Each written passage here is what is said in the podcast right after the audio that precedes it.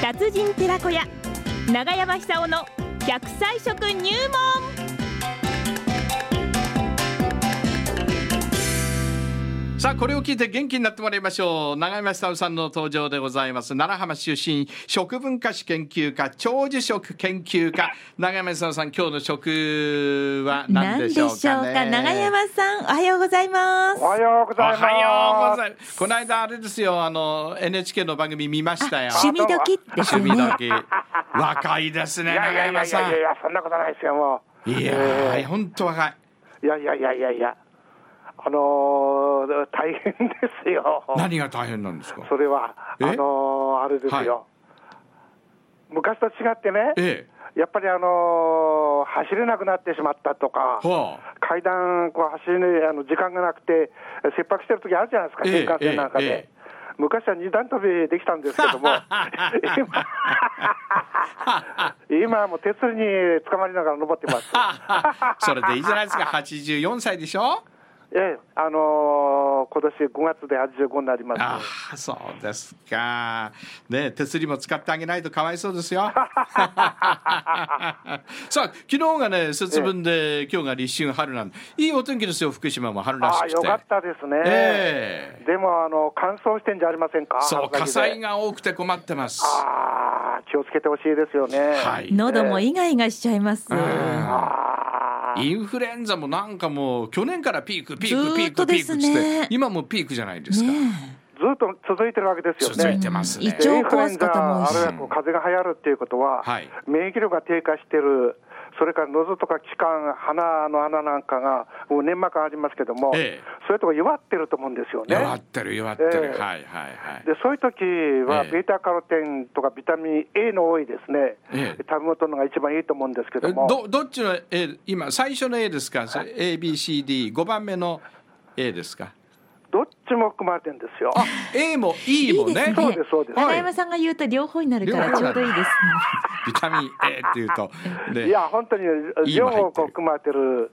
それは海苔なんですけども、あ海苔ね、海苔です。うん、今日は海苔ええはいあのーまあ昨日恵方巻き食べた方もたくさんいらっしゃると思うんですけども、はいはいはあの海苔がすごくあの栄養効果が高くてですい、ね。ほう今言ったようにあのこれから空気が乾燥するとインフルエンザが流行るんですよね。なるほど、ええはいですからあのそういう季節乗り越えるためにもですね、あのビタミン E とかベータカロテンの多いものを積極的に取る必要があったもんです。積極的に取る積極的です積。極的にはい、えはいそれでさらにそこにですええね、一つの食材でカロテンとかビタミン A とか、えーそれからあのビタミン C なんか一緒に取れば一番いいわけですよね。うんそれ全部含まれてるのが海苔です。はあ一枚の海苔に、ええ今言ったような栄養成分、これは粘膜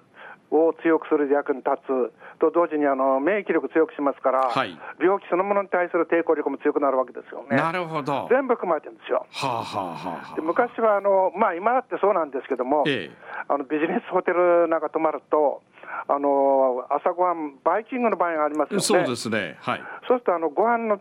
周りに必んず納豆とか海苔が置いてあります、あありますはいありますはいあれやっぱり日本人の地位だと思いますね。はあ朝っていうのは、ええこれから出かけてあの仕事をするためのあのエネルギー補給みたいな意味合いがあると思うんですよね。ええ大概あの旅行されてる方っていうのは、それは観光とかそういうのもあると思いますけども、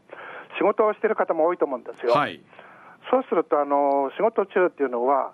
あのイライラしたり、あるいは体力が低下したりして、なかなかあのいい仕事できないと思うんです。なるほどでイライラを防ぐのは、うんこれはあのカルシウム食べるトランキュライザーと言われてますから、うんカルシウムなんですよね。はいでこのカルシウムも海苔にたくさん含まれてます。あそれともう一つ大事なのは、はいえー走り回って仕事をしても疲れないですね、あはい体力をどうやってこう維持するかということだと思うんですけども、ええでその体力を供給するビタミンがビタミン B1 です。はあでこれもあなるほどの脳にたくさん含まれてまして、えですから海苔巻きというのは言ってみればあれはあのなんでファイティングフードみたいなもんですよ。え海苔巻きってファイティングフードですかえー戦う食べ物です。はあ海苔巻きってバカにしちゃいけないんですねうんですからそういう意味で言ったらですね、はいのりというのは非常にこの健康効果が高いだけではなくてですね、はあはあはあ精神的なこのイライラを防ぐ意味でも役に立つうん、と思うんですよね。そうなんだ、ええですから、あの今年はただですね、あののりが不作なんですよ。あそうなんですかそうなんです。はいそれで高めなんですけども、うんえーなんとかこううまく利用してですね、はいえー食べてほしいと思いますね。そうですね私あの韓国のりが好きで甘くてですねあのちょっとこうなんていうんですか、えー、アーモンドみたいのあがー散りばめられてくっついてますよねはいはいはいえ味ビールのおつまみについてますよね味ついてたうあまれい美味ですよしいねですね。そうなんですねえはいいや、あの蕎麦屋に行ってですね、粋な酒の飲み方っていうのは、はい昔の通人がよくしたらしいんですけども、ええあの海苔を炙ってもらって、それをこう小さく切ってですね、それをあの醤油につけて、それで酒を飲むと、ほう海苔魚っていうんですけども。へですから海苔っていうのはあの四角くてえー黒い紙みたいに見えますけどえも、はいあれは内容も濃いし利用の仕方もいろいろできるし、んこれは優れもんだと思いますよいやね。のりってすごいんですね、えーすごいです。はいあのー、海苔は黒い けれどもあのねはい昔から昔で江戸時代あの江戸の初めにあの四角い海苔ができるんですえけどえも、えええ